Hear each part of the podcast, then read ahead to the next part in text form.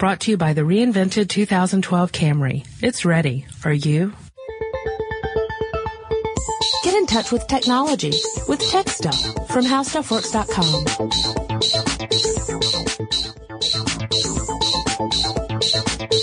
Hello again, everyone. Welcome to Tech Stuff. My name is Chris Pollette, and I am an editor at HowStuffWorks.com. Sitting across from me, as usual, is senior writer Jonathan Strickland. Then let's head on down into that cellar and carve ourselves a witch. Okay, then. Today we're going to talk about something uh, that's received a, a lot of press over the years and a lot of ridicule. Uh, some of which I, I mean, I, I couldn't argue.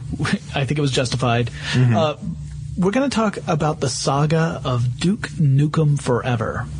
Ah, yes. For those of you who uh, are unfamiliar, Duke Nukem is an uh, an action video game superstar. Um, Yeah. And, Yeah. Uh, uh, you know, uh, I would guess you would call it a first person shooter. Well, yeah, let's let's let's go back and set the scene a little bit before we get into the first-person shooter part, because Duke Nukem, the history actually stretches back before the first-person shooter genre. Really? Yes.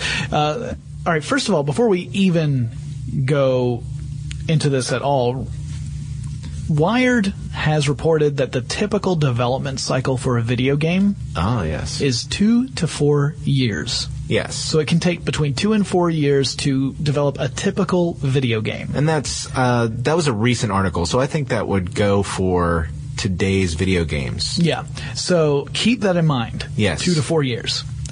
All right. This story starts really with a pair of friends, Scott Miller and George Broussard. Mm-hmm.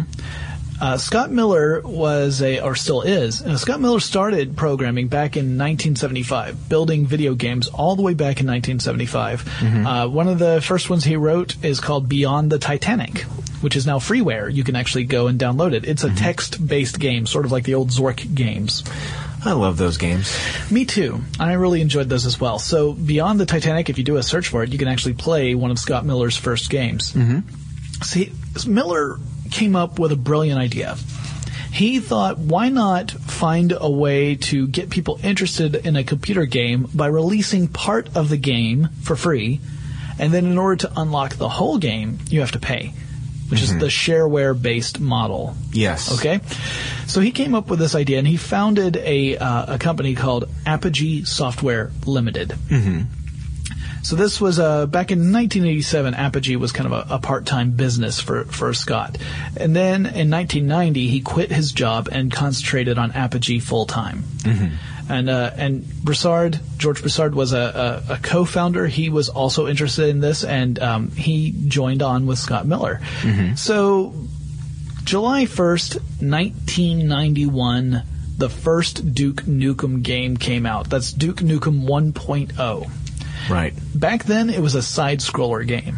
Yes. So, so not a first person shooter, it's a side scroller. And side scrollers like the old Super Mario Brothers games. You know, not Like a platformer. a platformer, exactly. Uh, it was a, it was innovative because your character could go left, right, up, or down. The the screen would scroll in all four directions, so you weren't forced in a single direction. Uh, like you know, like the old Super Mario game, you start going to the right, you could never backtrack to the left. Yeah, there are a number of games I've played like that. It's very frustrating if you feel like you could catch that extra power up and, you know, Yeah. it's too late. Right? Yeah, you ran a little too far, and now you can't get that one up uh, on the first level. Of Super Mario Brothers. Not that I'm bitter. Anyway, so uh, so th- that was the first game in the Duke Nukem series. It introduced this kind of uh, Schwarzenegger type hero. Although back then it was very primitive. Again, it's just a side scroller in a way, just a side scroller. It was a very good side scroller, but it was not a first person shooter. I was going to say it was just sort of a two bit character, except he was more than two bits. yeah. More like eight. He was, he was definitely a two dimensional. Definitely. but the uh, uh, the game had some cheat codes in it and st- other stuff that got built into later Duke Nukem games. Uh, so that was July 1st, 1991. And no, by November 1st, uh, Duke Nukem 2.0 was released. Um, and then we're going to skip ahead to 1992. May 5th, 1992, a new game developed by ID Software hits. Do you know what this one was? It, it involved shooting Nazis. Mm. It's Would that be Wolfenstein. Wolfenstein. Yes, Wolfenstein. Um, Wolfenstein 3D comes out. Now, Apogee wasn't just a game developer, they were also a game publisher. Mm-hmm. So this game was developed by ID Software. You know, I, I always thought that was id. Yeah, it's probably id. I've always, I, you know what? I have always called it id, and then I got to this, and I was like, I'm just going to say ID just in case. No, id software. Mm-hmm. We'll go with id. So id created uh, Wolfenstein 3D. Apogee published it, and this started off the whole first-person shooter craze. Really, I mean, it was the Yeah. first one to really get attention on the PC. So, uh, December 3rd, 1993, Duke Nukem 2 comes out, and it's still a side scrolling game, but the property is still going strong. Uh, and in 1994, Apogee creates a new brand called 3D Realms. Now, the idea back then was that Apogee was publishing all these different styles of games, and they thought if they could create a brand specific to each style of game, it would be, make it easier to identify. Right. So 3D Realms would have gone with all the 3D environment games, mostly the first-person shooters. Mm-hmm.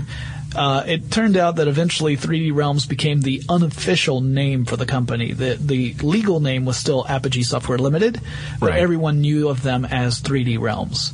Uh, mostly because the first-person shooter thing pretty much took off, and the other Yeah. genres kind of died down. So, January 29th, 1996, Duke Nukem 3D hits. Yes. It goes gold. Uh, this was the game that, that really took the world by storm. Uh, it was incredibly successful.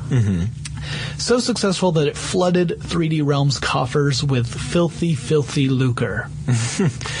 In other words, it made him rich. Yeah, they made lots of money off Duke Nukem 3D. A lot of people just thought the game was a lot of fun. It was a first-person shooter. Uh, had a lot of uh, snarky comments in it, mostly culled from the Army of Darkness and Evil Dead movies. Uh, you could easily imagine Bruce Campbell. Actually, it's easy to imagine Bruce Campbell saying these things because he has said them. but your character would say things like "Come get some" and "groovy" and all that kind of stuff, which pretty much came straight from those movies. Um, Yeah, I'll have to take your word for it because I'm not much into the first-person shooter type games. So I played, played it. so many hours of Duke Nukem 3D. Now it was based off a uh, the the engine they used was called Build. Mm-hmm. It was an, it was developed in house by 3D Realms. Yeah, yeah, and there were very, very few people. I, I understand who who built the original game. Yeah, yeah. A very, very small team of people who created it. Yeah, this was back before you had to have enormous teams to build a video game. I mean, today you'll hear weird reports of. I think I once heard that Grand Theft Auto 4 cost an insane amount of money to develop. Like we're talking like a hundred million dollars to develop. I don't believe that necessarily, but it it's kind of indicative of how video game development has has spiraled into this enormous thing when back in the day it was a much smaller uh, uh, task. So uh, yeah, so the the game comes out in '96. It's a huge success. 3D Realms ends up getting really, really uh, rich off of it. Um, Broussard and Miller in particular. And they weren't doing poorly to, to before that. It's just that Duke Nukem really This is a off. really big one. Yeah. And then um, some patches and mods come out over the next few years for Duke Nukem uh, 3D, which allow you to alter the game. I've actually played a few. I, I remember getting a mod for Duke Nukem 3D that created whole new levels that were not designed by 3D Realms. Right. Other people had designed these and then uploaded them, and then you could download them. And, and as long as you had the basic game, you could play the, the modded levels. Right. Um, you also could play on a local area network against other players, which to me was phenomenal. I remember the first two games I ever did that with were Duke Nukem 3D and Descent, Oh. which was the three-dimensional spaceship game where you, you could move in three different planes, right? You could go up, down, left, right. Actually, you, know, you do the X, Y, and Z axes. Right. mhm. Uh, anyway, so really popular game. Uh, 97, April 27, 1997, 3D Realms did what uh, would come back to haunt them multiple times over the next few years. They announced officially the development of a game called Duke Nukem Forever. It was at this point where Broussard had decided that because the first Duke Nukem game, 3D game, was such a huge success, uh, he was not going to cut any corners in developing Duke Nukem Forever. Yeah. And that was a decision that would haunt many people for many years. Yep, yep. Um, both Jonathan and I had consulted an article that ran in Wired Yep. um, in December 2009 uh, by Clive Thompson. It's a really, really awesome article. If you're interested in this topic, you should definitely go check it out. Uh, but from from everything I read, especially in that article, um, it appears that he uh, is the consummate perfectionist. He wants Yeah. everything to be just so. Um, And the to pro- to a fault. And the problem with that in the video game world is that as you're developing a game, other companies are developing new engines. And a new engine will come out that'll make your game look primitive in comparison. And so Broussard hated this. Like back back when they were developing Duke Nukem 3D, they were on the cutting edge, right? And then what happened was when they went to Duke Nukem Forever, Broussard made a judgment call. He decided that it would be faster and more efficient and more cost effective if they licensed the game engine uh, instead of trying to build a brand new one because the build game engine was showing signs of, of being out of date. They Right. knew they were going to have to go with a new game engine.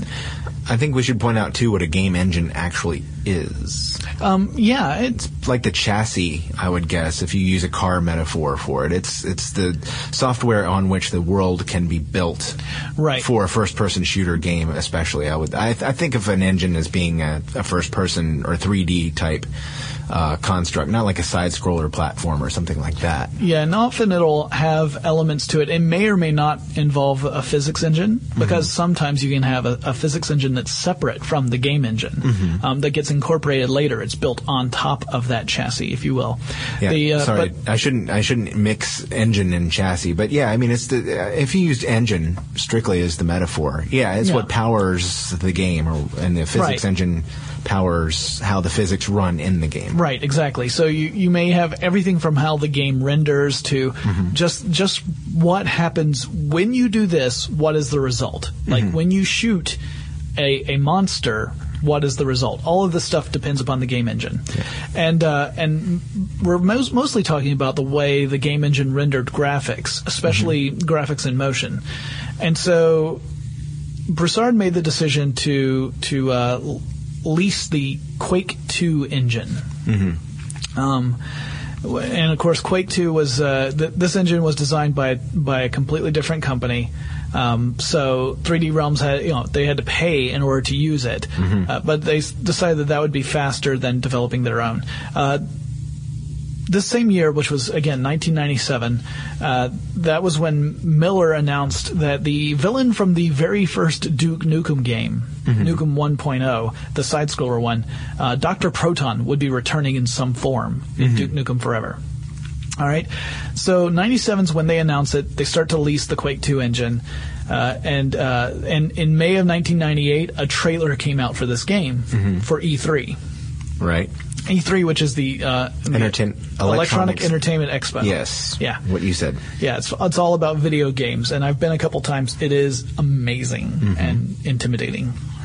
So this trailer came out, and people thought it was pretty impressive. It showed some new gameplay elements, including Duke firing guns at aircraft as he's on a uh, a moving truck.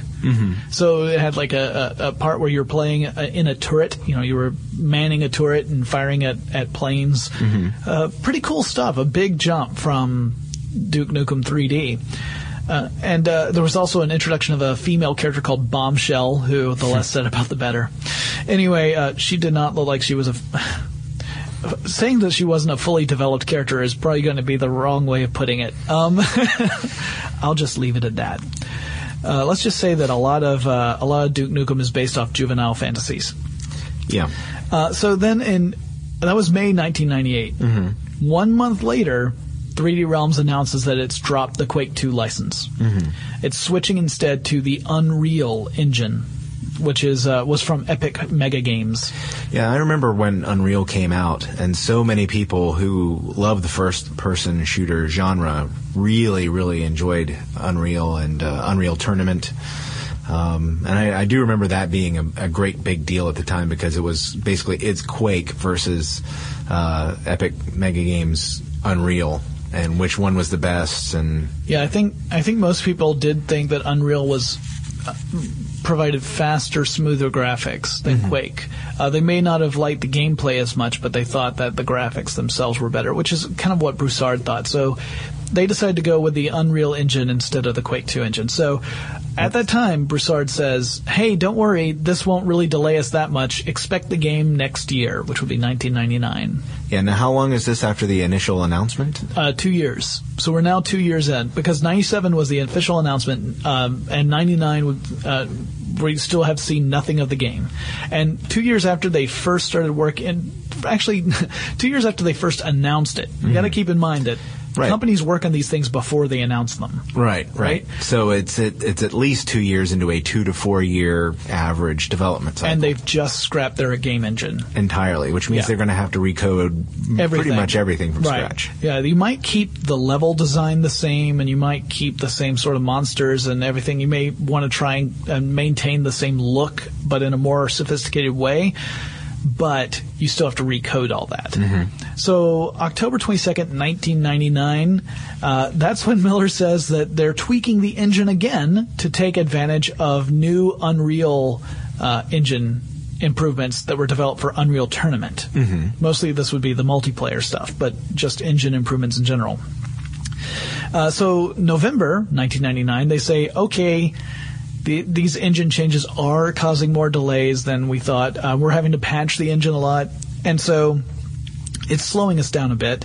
Uh, and at that t- point, a company called Infogrames purchased a majority stake in another company called GT Interactive. All right, GT Interactive was the retail distributor for Duke Nukem Forever. So now those rights revert to Infogrames. Infogrames announces expect Duke Nukem Forever in the year 2000. So mm-hmm. Three years after the initial announcement. Yep. Uh, so that year, 2000, was the first time Wired gave Duke Nukem Forever a special award. Well, that would be more of an infamous, infamous award. Yeah, it gave it the second place for the Vaporware of the Year awards. We've uh, we've mentioned vaporware a few times on the podcast. I, I don't think we've mentioned it recently at all. Um, basically, when there is a product, uh, this I, I've heard the term used more in tech than anything else, but it refers to a product or software that uh, is announced. People expect it for a while. And then keep expecting it for a little while longer, and then after that they expect it some more, and it just never shows up. And sometimes the company folds. Other times, you know, they uh, you know end up scrapping the project.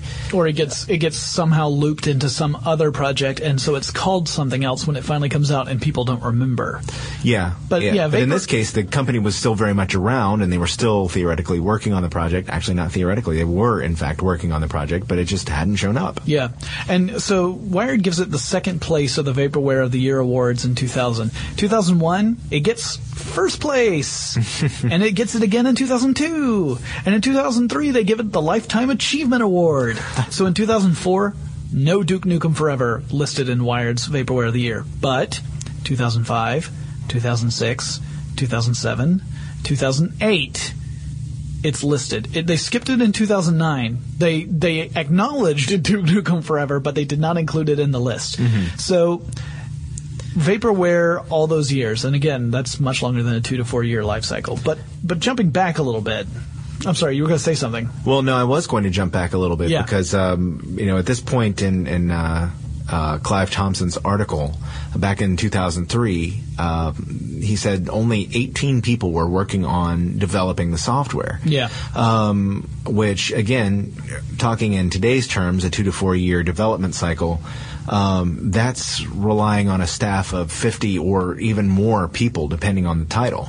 And a, and a game as ambitious as Duke Nukem Forever, you would expect lots of people to be working on this, uh, especially because, well, honestly, they expected to make a lot of money on it. So you could afford to hire more programmers and get more people involved with the project because you'd be able to pay off in the end, even with that added expense. Yeah, here's here's the thing: is that because they made so much money with Duke Nukem 3D and because and other projects, they had a lot of money they could pour into this development project. Yes. So it's we should we should clear this up too. Uh, uh, And uh, well, back in back in 2000, December 2000, to jump back just a little further. Oh, okay. Infogrames sold those those retail distribution rights to someone else. Do you remember who that was? No, I don't. Take Two. Oh, yes, I did. Take Two Interactive. I just didn't want to be wrong. Same distributors who who uh, publish out games like Red Dead Redemption, the Mafia games Grand Theft Auto, Civilization Five. Mm-hmm. Yes, Take Two. indeed. So Take Two, that's going to be important in a little bit when we get to the explosion of Yes. uh, of 3D Realms and the Duke Nukem Forever project. So now now jumping back ahead, uh, yeah, you you started to see problems um, more than more than just delays. Uh, I mean, the in 2002 they scrapped all the work they had done on Duke Nukem Forever and decided to dump the Unreal engine and go with an in-house engine after all. Mm-hmm. Right? You know, Jonathan, I think it's fascinating, just as a, a, a side note here, um, that there are, if you're interested in evidence of these different builds of the game, there are trailers that they would show at uh, E3 Yep. every so often to show what they were working on. And you can actually see evidence of the different builds of the game running on different uh, engines. Yeah, there's there's a kinda fascinating, There's a trailer for the '98 one that they showed at E3. There's a trailer for the Unreal Engine version, uh, which was shown, I think, in um, yeah 2001 at E3 again. Uh, the in-house stuff is sort of what we're seeing now, although it's um, been heavily modified, of course, since that time. Uh, at any rate so so they've gone through three different game engines. They went. They also switched their physics engine at one point, so that there's another change there. Um, at one point, Take Two, a CEO for Take Two said that they were actually using the Doom 3 engine, but Broussard uh, refuted that, said that was not true. And um, and Broussard and Take Two have had a very contentious history. Yeah, it seemed like it from the uh, from the Thompson article, especially. Yeah, there was a point where uh, the the CEO for Take Two said that the game would definitely not be out before a certain time, and Broussard said, "Hey, you have no right to say when and uh, when a game will or will not be ready because you're just publishing it. You're not building it. Right. So shut up. You don't know anything about." Actually, he used much worse language than that. Yeah. But at any rate, so Broussard was not shy about this at all. No. And um, during the the around 2006, uh, 3D Realms had a severe morale problem with, the, especially with the development team for Duke Nukem Forever, because this is 2006. They've been developing this game for almost a decade now. Mm-hmm. Well, think about it. If you're one of the programmers, you would be able to say that you had this massive, super duper cool title on your resume and go, look what I worked on. Except if it never shows up, then you get to say, yeah, I just wasted the last five years of my life on something that never got released. More than that, it also became a monetary thing because, as it turns out, 3D Realms apparently was was paying their developers less money than compete, competing developers. Mm-hmm. But the promise of 3D Realms was that, hey, look at Duke Nukem uh, 3D. That game was phenomenal. It made us rich. This game's going to make you rich because we're going to give you these profit sharing Right. uh, um, bonuses. So, but the, here's the problem: is that you can't share in a profit if the game never comes out. Exactly. It's one of those little tricky things about profits. You can't make them till you're selling something. Um, so. The, the profit sharing promise was starting to get a bit stale, actually very stale by 2006, and several employees left 3D Realms during that period. Um, Duke Nukem Forever looked like it was in danger of being put on the shelf because a lot of the people who were carrying that knowledge had left the company. And then uh, they decided, uh, Broussard's like, no, I am not going to let this die. And he went on to the 3D Realms webpage and put out uh, job openings. And they put a big picture of Duke Nukem on the job openings. Uh, one of the people that Broussard hired was a man by the name of Brian Hook. Mm-hmm. And Brian Hook brought with him a certain uh, quality that was much needed at 3D Realms. Yes. He had the ability to look at Broussard in the eye and say, no. Because here was the thing was that again, like you said, Broussard was a perfectionist, mm-hmm. still is. A perfectionist who wants the absolute best for his game, which is an admirable quality, but it means that you never let go, which Right. we can see. There's evidence of that by the fact that this game has yet to come out. Right. Brian Hook was the first person to actually stand up to Broussard and say, "You know what? That's a great idea, but we can't put it in this game. We'll put it in the next one. This game has to go out. We can't." Keep changing things this late in the development cycle. Yes. Uh, it wasn't quite enough to save the company. Uh, If that had happened, if Hook had come on uh, earlier, this game would have been out. In fact, this game and sequels would have been out by now. I, I fully believe that. But because Broussard's a very powerful personality, Yeah. um, you know, no one else really did that, and so things just kept changing. And I'm not really criticizing Broussard because I think I'd probably be the same way. If I saw a, a superior engine come out while I'm working on this game, and I had made my reputation on a game a few years earlier, I would also be tempted to switch. So I can't really criticize him. Uh, over the next couple of years, more screenshots get leaked to various websites and magazines. Uh, in, in 2009, Broussard took a demo of the game to Take Two, and he was asking them for six million dollars additional funding to finish the game. Yes, they had uh, they had run out of, of uh, a lot of their funding, and and that's even with the co-founders of the company starting to put forth some of their own cash, I read that. Um, according to the Thompson article. Yeah, I read that uh, the the the head of Gearbox Software, and we'll talk about them a little bit in a second.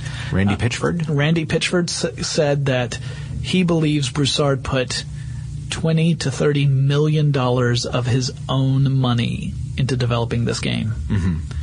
I mean, now that's a story of a man who is absolutely determined to get this thing out. I mean, clearly you don't you don't put that money into any sort of project and just consider it like a vanity project or something. That's a ton of cash. Right.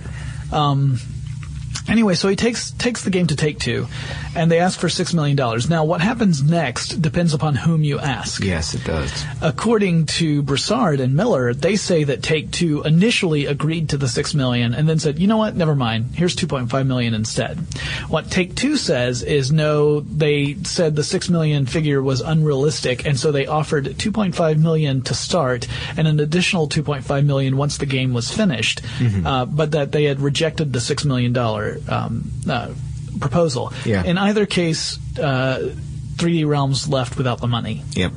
So then on May 6th, 2009, very, very sad day at 3D Realms, they dismissed the development team for Duke Nukem Forever. And we're immediately hit with a lawsuit. Yeah, uh, immediately being a week later, but yes. Well, yeah. Almost It- immediately. When yes. you're talking about a game that's been in development for 12 years. Yeah. That's 12 pretty immediate. years, three times the maximum length for a typical video game. Yeah. Um, so yeah, they they release the team. They they essentially fire the development team. Now 3D Realms exists to this day. Yes. That company itself has not gone away, but that entire division of their company is gone yes. uh, apart from Broussard and Miller. Um, so then Take Two does file a lawsuit against 3D Realms saying that they failed to deliver upon a promised deliverable. Yep. Uh, so some people began to conjecture that the reason Take Two did this was not to get any money back from 3D Realms, but in order to bleed the company dry so that they could get hold of the IP of Duke Nukem. So that way Take Two would own the distribution rights and the actual intellectual property of Duke Nukem, and they could develop the game any way they want and make money in perpetuity. Right. That's not exactly what happened. No. What did happen was Randy came along. Yeah. Now, um, I, I'd like to say for the uh, in, in defense of the Thompson article, if you go read it, you're going to go, wait, this is it, it ends. It ends here. The game is over. It will never come out. There there are lawsuits. Well, it was written in December 2009. Yeah. And that really did seem like the final word until Randy stepped in. Yeah, it Now, turns. he- I was Oh, I was ahead, just going to say that he was a developer on Duke Nukem 3D. Yes, So yes. he he he liked Duke Nukem. He had some history with Duke Mm-hmm. Nukem. He knew uh, Mr. Broussard. he credited a lot of his own personal success with the lessons he learned back when he was working on that initial project.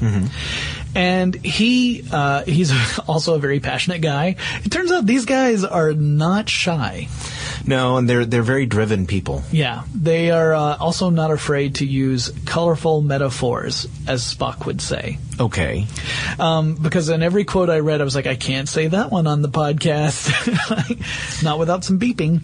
Anyway, so uh, yeah, Randy Pitchford heads a company called Gearbox Software, and Gearbox Software, according well, according to Randy, uh, 3D Realms sold the intellectual property to Gearbox Software.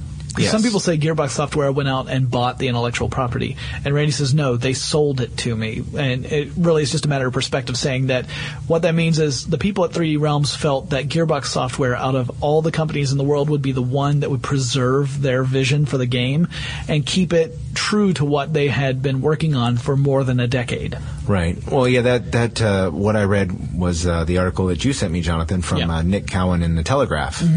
Um, and from from what it it sounds like uh, from reading that article, it's important to uh, Mr. Pitchford that Yes. it stays. He said honestly, it could the company could go in a different direction. A lot of companies would take Duke Nukem and throw the old game out and build a new game with him as the lead character. But Right. they're trying to preserve as much as they can Not to mention of the what fact that- 3D Realms had done. it also falls into the danger that Broussard fell into that you know you try and change everything you may keep this lingering in development instead of actually coming out as a game right. hmm so uh, Randy decided that he wanted to just put the finishing touches on this game, uh, which included lots of stuff. He said that the game was not not close to being finished, but at the same time, he wasn't going to make any fundamental changes. He was just going to complete the work that had already been started, and then polish it.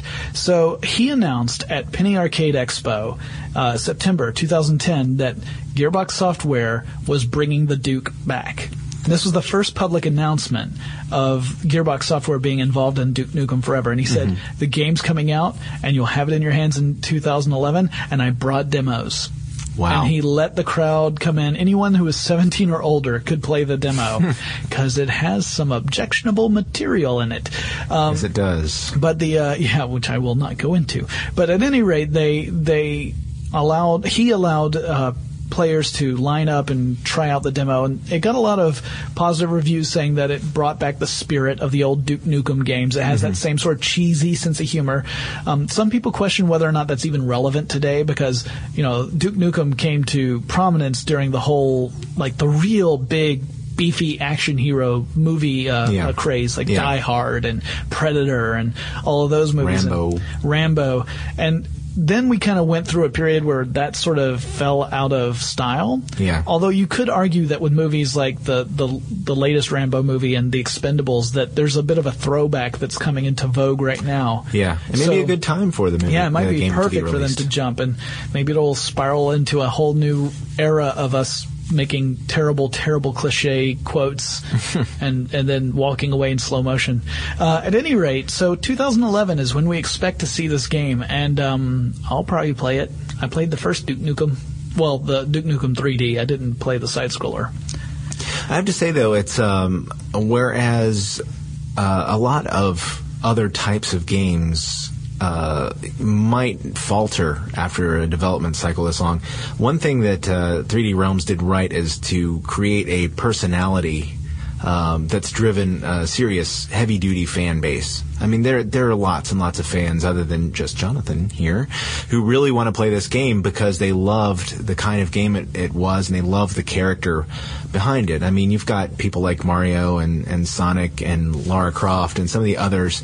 Um, you know, other other lesser uh, characters probably would not have been supported through this long, long uh, period of vaporware for this game. But I honestly think that uh, they certainly did something right by creating such a uh, memorable action hero for this game. Definitely, and we'll have to uh, we'll have to see how the public reacts to this this game coming out. It's um it's been a long time coming, and really at this point, I think it's impossible to say that any game could live up to a the expectations of a 13 year development cycle.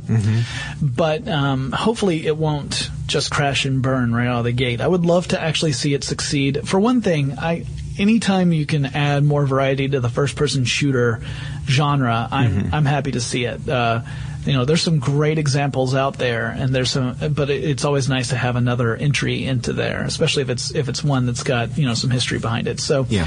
we'll keep our eyes open. We'll let you guys know what we think, or at least I'll let you know what I think when I get my hot little hands on it. And uh, that wraps up this discussion about Duke Nukem Forever. It's something that I honestly, for a while there, I wasn't expecting to see it ever, ever. Yeah, I don't It's think still not out yet, Yeah. so I shouldn't I shouldn't count my chickens or anything. But yeah.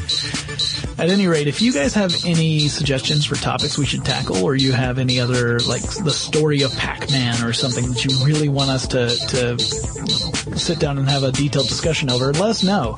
You can let us know on Facebook or Twitter. Our handle there is TechStuffHSW, or you can email us at techstuff at howstuffworks.com, and Chris and I will talk to you again really soon. If you're a Tech Stuff fan, be sure to check us out on Twitter. Tech Stuff HSW is our handle, and you can also find us on Facebook at facebook.com slash techstuffhsw. For more on this and thousands of other topics, visit howstuffworks.com. And be sure to check out the new Tech Stuff blog, now on the HowStuffWorks homepage. Brought to you by the reinvented 2012 Camry. It's ready. Are you?